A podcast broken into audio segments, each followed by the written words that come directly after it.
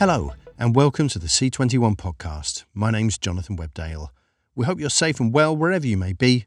Today we hear from Sheri Elwood, creator and showrunner of new Canadian family drama Feudal, about shooting in Nova Scotia under COVID 19 restrictions.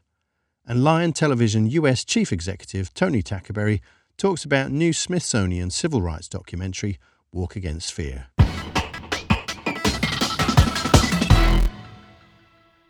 Canadian showrunner Sheri Elwood has returned home to Nova Scotia for her latest project, filming the story of a dysfunctional clan of siblings vying for control of their parents' summer resort in the grounds of her own parents' real life summer resort.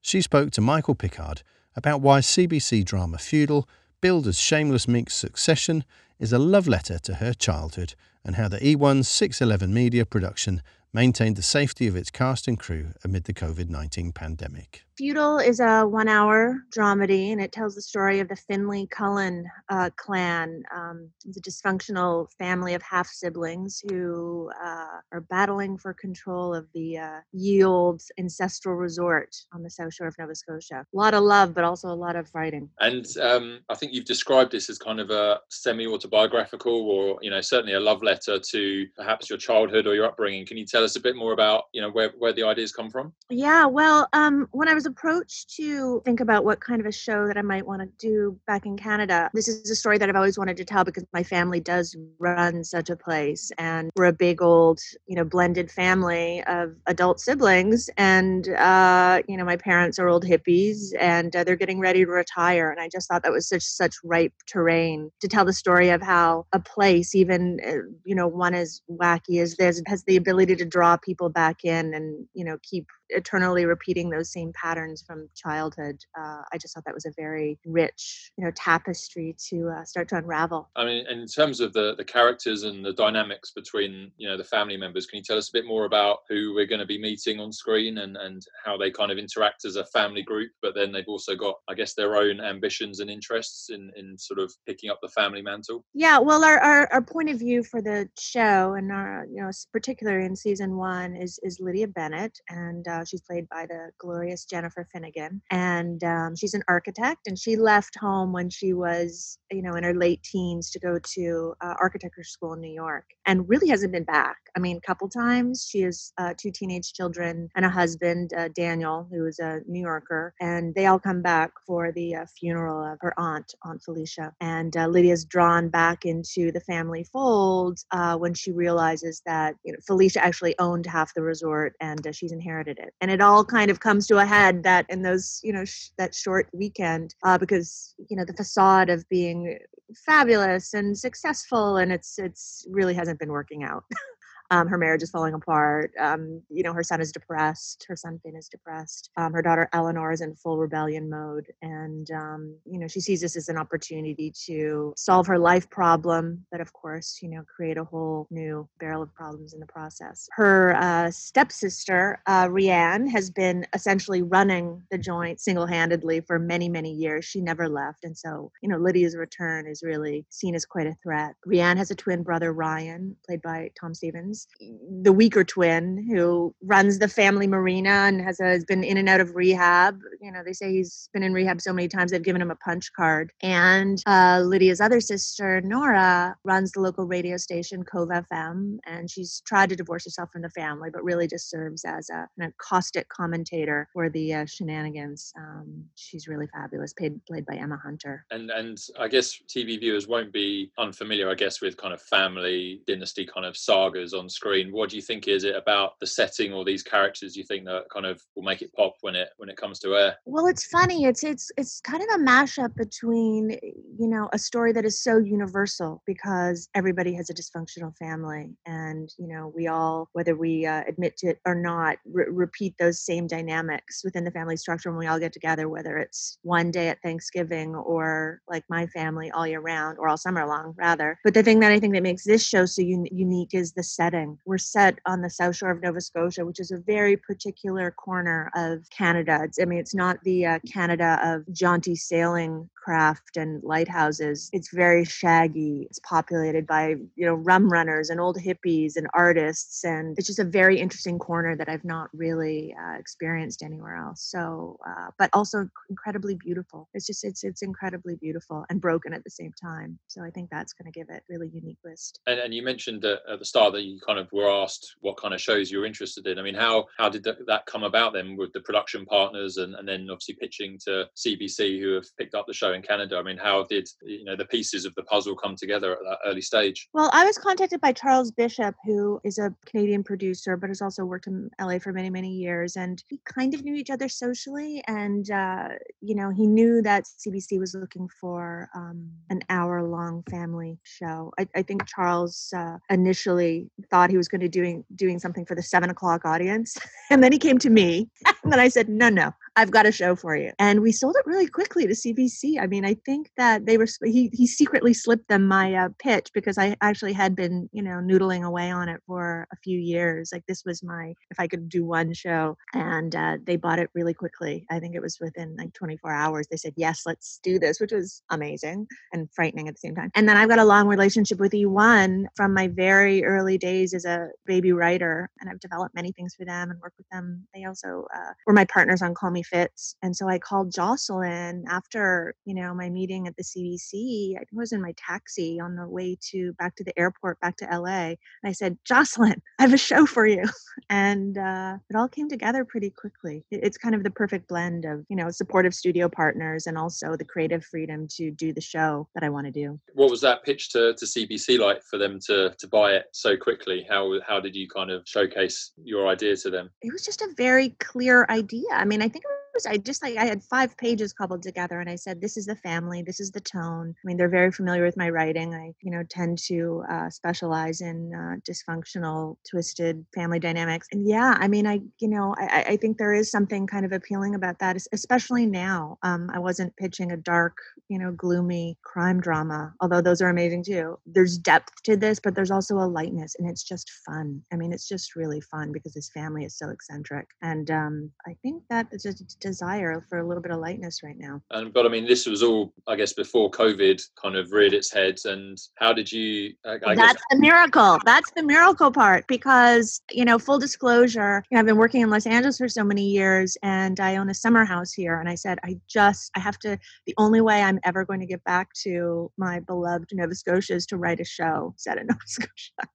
Um, and so I wrote something that was very contained. Actually, it's set on my parents' property, like sweet little cabins that I'm staying in right now. You know, it's full on country right on the ocean. But this is a summer business, so we couldn't shoot here, but there's an enormous amount of land. And so we built a replica of the real thing in the shadow. Yeah. So it's crazy. You know, my mom shows up on set, which is bananas because the actress playing my mom, they're now friends. I mean, it's it's very meta. I don't think I quite anticipated the meta nature of the show, but um, because it's so contained, it was very COVID friendly. I mean, it's you know we're shooting on the beach and we're shooting outside and we're shooting in tents, and you know it's it's really COVID friendly, and that is just pure accident. It it really is. Um, you know, all our actors came from all over the country and across the U.S., but they came and they quarantined for two weeks, and uh, we're our own little bubble. And um, yeah, we feel very fortunate. It's kind of a miracle. It really is. But I guess the writing kind of started before all this, and you had the writer's room kind of set up that then had to presumably kind of come apart. But then how did you kind of continue that momentum? Because we were we were already eight weeks in uh, to the writer's room, and so we all, and these are writers that I know quite well. You know, I've worked with them before, and so we already had a shorthand, and so we were able to continue to work via Zoom, um, which was a little more exhausting than I anticipated, but uh, you know we got the job done, and we we we did not have to adjust the creative really at all, which you know again again wonderful because we had kind of designed this um, little bubble of a show. So yeah, you know aside from you know many of us being like separated as we all kind of traveled here to start production because it was we, we were quite crunched. Our prep was uh, a little shorter than anticipated because you know as you probably know everyone was trying to figure out the insurance governance issues of it all, and no one really knew what COVID was or what the implications were going to be for production. So um, it was a bit of a scramble, but uh, we we seem to have pulled it together. And I mean, you and you said it sounds like you are blessed with a you know a great location to shoot a show at the moment. But what kind of steps have you had to take to I just keep everyone's health at you know the forefront of of your mind as the showrunner? Well, we're tested a lot. All of our production facilities are you know sanitized within an inch of their lives. Uh, we have a full time staff whose job is just to wipe down handles, things like that in terms of uh, you know intimacy scenes you know we were in the fortunate position of our lead actress uh, jennifer. I had already kind of pinned uh, jonathan um, silverman to play her soon-to-be ex-husband and he's actually jennifer's real husband. So we were able to sort of sidestep that little no kissing loophole. Yeah and you know i talked to the cast quite extensively before we started about their comfort level and uh, you know it all came down to being tested and everyone being safe and you know creating our own little uh, internal social structure so that we weren't out running around on weekends and um, potentially bringing covid to set. I mean we've we've really done everything that we possibly can to keep everybody safe. We're also in the fortunate position that the borders are closed to the maritime provinces in canada and so there's no infection in Nova Scotia right now, which is uh, miraculous and great, and hope it stays that way. And just you know, in terms of you you being the showrunner, I mean, what was that like for you to to do those writing rooms over Zoom and and then sort of carry out that that obviously that important role, kind of leading the show, but remotely and, and trying to keep that collaborative nature alive, I guess, over Wi-Fi. You know, one of my biggest challenges, I think, was just keeping spirits up. To be honest, you know, uh, you know, much of the magic of a writer's room is being able to go out and grab a beer and you know be in the same room and trying to replicate that energy over Zoom was a little tricky to be honest. I mean i think everyone was so freaked out that um, just keeping spirits up became another part of my uh, toolkit but they pulled through. They're awesome. They're awesome. And many of them are here with me right now, which is great. You know, I'm like, the writing room has wrapped guys. They're like, we don't care. We're coming anyway. So they're, they're here, which is amazing. Can you give us, um, I guess, an insight into just how production is going? And, and I guess I think you're directing as well. So, you know, a bit about the, the visual style and, and how the show is going to look when we see it. Yeah, we have a, oh, we have such a wonderful, gifted director of photography, Nick Haight, um, who is alarmingly young, but amazing. You know, wh- while this is a comedy, it's a slight and slightly heightened version of reality. Um, sort of my rule of thumb is to shoot the show as grounded as possible. You know, and because it is a summer show, it feels like it's been dipped in honey. You know, lens flares and very natural, and it's a little messy in the best possible way. You know, the soundtrack has you know helped drive our uh, visual style as well because the tag one of the uh, taglines for the show is you know this place was two stars on a good day, and that day was in 1979. And so it really is like stepping back. It's a contemporary show, but it really is when you get here, it's like stepping back into a time capsule of classic rock and Neil Young, and it feels like that. The the the, the look and you know, feel of the show is, is is very fitting. And what do your uh, you know what do your family make of of the show and your mum walking on set and and seeing a character that's kind of loosely based on her? What are they kind of thinking? No, they've been really good. I've done this before, so they. Uh... I think I've been doing it since I've been a little girl, so they're they're accustomed to it. Um, I was very nervous about this one though because uh, this is kind of my grown-up show where we're dealing with real. It's funny, but we're dealing with real family issues and adult addiction and infidelity, and uh, it's a fictionalized version of the truth. But they've been really good sports about it. Um, and what do you just make of, um, I guess, you know, the, the Canadian industry at the moment, or the TV industry generally, and and how people are kind of bouncing back from you know an enforced shutdown? I mean, how do you see things beyond your show rolling out over the next sort of few months? That's a really interesting question. I don't know. You know, I've got other projects in development right now, and it's tricky to imagine how they're going to move forward. I just don't know. Industry at large, I know that all my, um, you know, colleagues in Los Angeles, my colleagues on Lucifer specifically, crews and performers are nervous because it's very with that densely populated city. It's it's really tricky to control things the way that we're able to do here. I mean, I have no plans on uh, going back anytime soon. It's, uh, yeah, I, I would love to do more shows right here, exactly where we are right now. Sheri Elwood, creator and showrunner of upcoming CBC drama Feudal. Lion Television US documentary Walk Against Fear premiered on Smithsonian in the US and UK recently, a timely film focused on forgotten civil rights era icon James Meredith.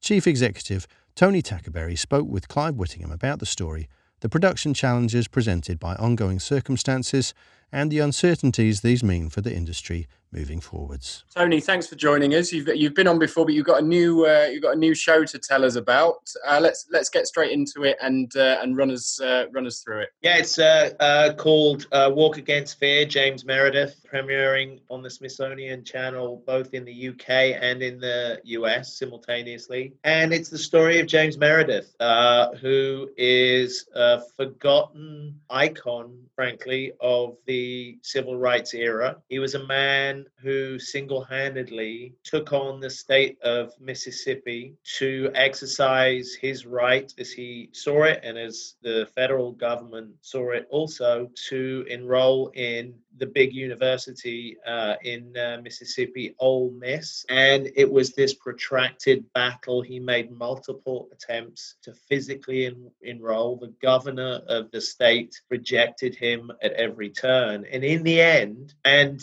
uh, this to some degree was part of James's plan, it's one of the things that make it makes him so remarkable. He sort of forced the issue to the degree that Kennedy, who was president at the time, had to uh, send tens of thousands of federal troops to this little town, Oxford, Mississippi, to protect uh, James and and allow him to exercise his right to enroll. And he, you know, in one fell swoop, he segregated uh, schools in Mississippi. It took a long while for people to follow suit, but it eventually happened. And and and if that wasn't enough, he he four years later began a, a march to bring attention to the absence of voting rights for African Americans in America. He was shot on day two, I think, twice. Went to hospital, recovered, and rejoined the march that Martin Luther King had taken on in his absence, uh, just as it reached the finish line. And you know, those two stories, they're incredibly important moments, incredibly important things that uh, at the heart of, uh, of, of civil rights. And James was the initiator. James was the originator. James was the guy on his own, sing, almost single-handedly, you know, that, that made these things happen. And um, he's an extraordinary man, and and extraordinary in the true sense of the word. He's quite hard to define he doesn't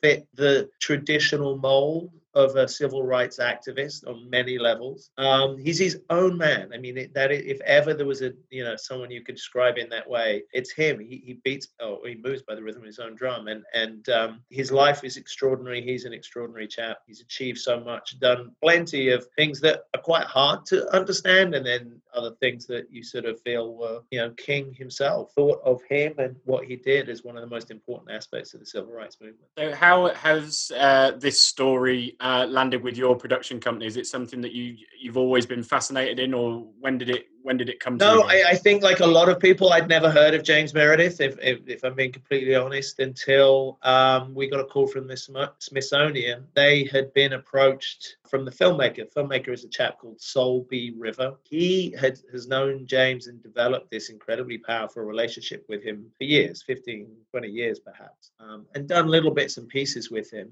And he, he, he got in touch with the Smithsonian, said he wanted to tell his story in a long form sense. And this Smithsonian were smitten immediately and just wanted uh, Sol to have the support of a US based production company. And they got in touch with us. And honestly, as soon as I got the call, I, I there was no hesitation for me on a, for a variety of reasons. we, I came out to the States 17 years ago to make little history films, basically. And for 12, 13 years, we made uh, one of PBS's sort of premier history series, History Detectives. And this was an opportunity to go back, tell more, you know, historical stories, do it in a more blue chip sense. And, and that for me was an opportunity to go back to our roots in some senses. But then the other piece of it, and this is, this is, so this happened last year. Um, so this process has gone on a little while. And even without the sort of the timeliness that we, I now feel about this project in the current social context, it was an important story and one that I felt should be out there. The fact that this man is not more broadly known,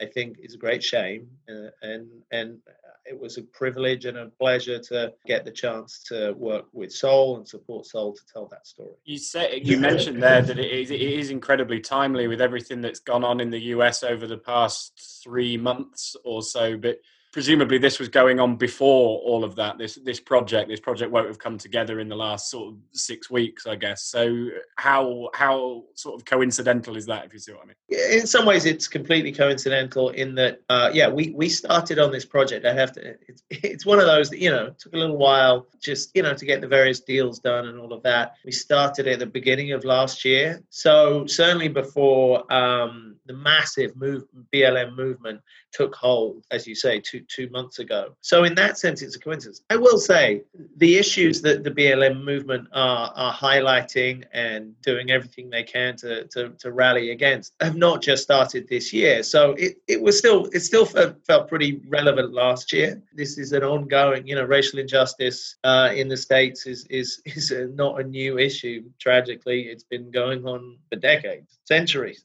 Uh, and certainly in, in recent history, it's been an issue. Every year there are these kind of stories. So in that sense, it was it was even relevant then. But there's no question that telling James's story now, having it come out now in the midst of all of this, adds a degree of relevance and, and importance, frankly, that we, we certainly didn't plan. You know, if you think about what he achieved, what he did, what he stood for, so much of it resonates today. A man going out on a limb to fight for the rights that he believed every man, woman, and child should have. He, he, he even he even doesn't think of it as sort of civil rights. He he almost sort of turns away from the notion of civil rights. His view is you're an American, you should get everyone's right, every right, not just civil rights, not just the, the rights that the establishment say, oh, look, you can have these, but you're not having the rest of these. No, his view is I'm a citizen, I get all rights. And I think having someone like that stand up in such a defining and definitive way is absolutely resonant with what's happening today. And then the other thing that he says, and one of the most striking aspects of the film for me and, and of his point of view, is he has a section. So this this march for vote, voters' rights, he called the walk against fear, and he talked about fear in a very interesting way and in a very, for me, enlightening way. He talked about in the '60s when when he was act, most active, when all of this was happening. You know, the, the era of lynching, certainly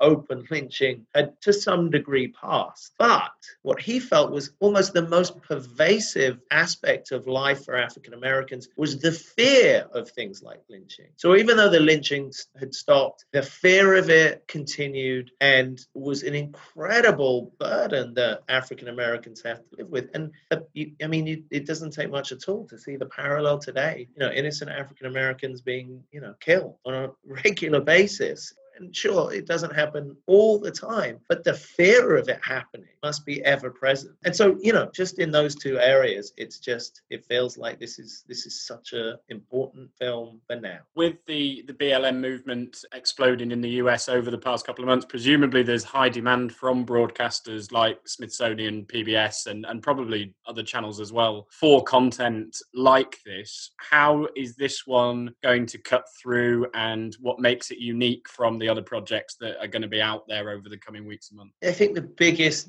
uh, way this is this is going to stand out is that we have James Meredith on film. Uh, we spent time with him in his home in Mississippi, and the fact that we have this this living icon captured on camera, a man in his 80s who's had who's been shot twice. I just want to reiterate that he was shot twice, struck down, and the scene. By the way, it's it's worth watching the scene when he talks about that that and the archive footage that we found of the man that shot him, a white man, who is just, he's shot James. James is on the floor, writhing in pain. The cops have arrived, and this man is just standing there smoking a big fat cigar uh, without apparently a care in the world. No handcuffs, nothing. I mean, in the end, he, he was prosecuted, but it, it's an extraordinary scene. But I think the fact that we're able to have James on camera speak for himself, talk about the choices he made, why he made them, talk about his philosophy, talk about how he, he had the strength, frankly, to do some of the things he did. And what's wonderful is he, and I had the great fortune to meet him um, when we were shooting. He's this incredibly strong, uh, dynamic, energetic, entertaining. He's he's a funny guy. He's got a sharp sense of humor Uh, and I think, you know, there's so much about the film and the story and the filmmaking that is great, but to have James there to help us walk through, take us on this journey is very special. How, what have there been challenges putting it together, editing it, shooting it during, presumably you've yeah. been doing that during this year and we all know the uh, COVID and the lockdown restrictions. What, what, were there any particularly unique challenges uh, with this one? Yeah, it's funny. I remember talking to you at the beginning of the pandemic, and, and I think probably sounding quite chipper and positive about, you know, oh, yeah, we figured out ways, and we had figured out ways. We have figured out ways. But on the other end of it, you know, there's no question that y- you can do it, but it's harder. It is harder. And this this fell into the similar category. Fortunately, we'd done all the filming before COVID hit. Um, that was obviously a huge plus. The challenge really here was the fact that it was sort of remote upon remote upon remote. So we're in the States we're in New York, Sony is in DC, the filmmaker Sol is in Leeds, the edit was in Leeds, but he was remote from the edit. So that sort of remote upon remote uh, aspect, I think, was made it harder. Um, no question, it always does. I think there's there's no substitute. We, we, we now know if we didn't before for being able to sit in an edit and point to a timeline and say, what about that shot there? Let's change that rather than communicating in other ways. So, uh, but you know, we got through it, and uh, it probably took a little longer as a consequence, but I think uh, it, it worked out in the end. And is this uh, like blue chip history is this is this a direction for you guys now or was this was this just a project that, that came along and you loved? No it, it, the, the, one of the reasons i think we we leapt at it uh, is because you know because of our history background also crime history and crime docs blue chip or even you know light blue chip are having a little bit of a moment right now and we do so much crime we've done so much history. We'd actually before this came along decided that that was wanted we wanted that to be part of our strategy to try and expand expand into that space. It's a natural space for us. History is something that's so close to who we are, just not only me, but the team. As I said, we spent 12 years delivering, you know, top rated uh, history show for PBS. So uh, this was absolutely uh, something that came at just the right time, at the time when we decided that we want to do more of this kind of thing. And, and so uh, we've been developing some things and we're much further along in that regard. We've got two or three projects at networks and streamers. I'd say two, two big ones. One in a similar space to this civil civil rights era, and another in the crime space that have got a lot of traction and actually are moving forward in in sort of fairly significant ways. So this hopefully will be the beginning of uh, Lion in the US doing more of these, and and you know in the end there's a commercial viability which is clearly important, but it, at the same time it's us doing things that we love to do, and I think that's just the perfect connection. Is it the streamers that have opened up, at, like you say, for that commercial viability? For films like this? Is it streamers that have sort of opened that market up and made made them popular, or is that just absolutely? Yeah, they, they were the game. That was the game changers. But but I think this has been going on for a while. Docs are, are, are back in vogue. Certainly began by the streamers 100%. And now everyone's slightly jumping on that bandwagon. Everyone wants their, you know, few big, juicy docs to get into. And then you look at something like The Last Dance, which was the Michael Jordan story, which I, you know, was, the, you know, one, just won the Emmy uh, for Best Documentary Series. That trend of docs having their moment clearly is not wavering. We, we want to be part of that. We, we can do it and we want to do it. You mentioned um, that we, we spoke at the start of lockdown, and I remember, I mean, everybody everybody was feeling their way through it, but there was talk of, you know, September, October, it, things can be back to normal and back up and running. There's obviously fairly dire numbers and announcements being made in the UK this week, and the situation in the in the US is well known. As you look forward as you're running a production business now as you're looking forward to 2021 how do you see it what's it going to look like for for a producer now as opposed to what we thought four or five months ago, I guess. I mean, if I'm being completely honest, I don't have much of an idea, I'm afraid. I, and I, I, am kind of um, embracing the uncertainty. I, I think if you'd asked me this question a month ago, I'd have been super bullish. You know, I'd have been, uh, okay, yeah, everyone's going to be back on their feet in 21.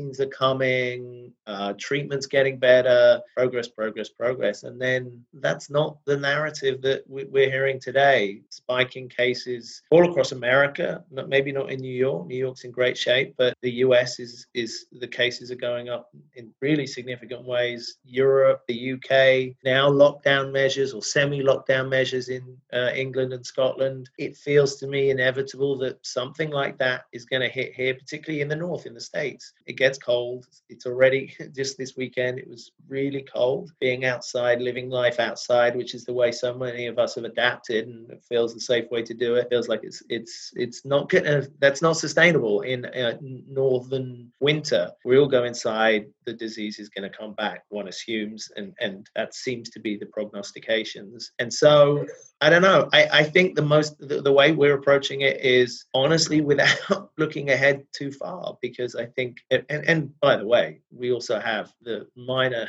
matter of a rather important election in November. So I think there's a lot that's up in the air. I'm trying to just focus on the near term, do the best that we can. And look, it's working out. Funnily enough, we've had a really good six weeks of development. We sold a bunch of things. And I think that's all we can do. Will we get the chance to produce those? And if we do, how? At this point, I'm, I can't say. I don't think anyone can. So just taking it one day at a time, being patient, trying to be adaptive, and keeping focused on just moving forward, even incrementally. Lion Television US Chief Executive Tony Tackaberry. That's all for this episode. There'll be more from the podcast tomorrow. But in the meantime, stay safe and stay up to date with all the latest industry developments by following C21 online on mobile and social media. Thanks for listening.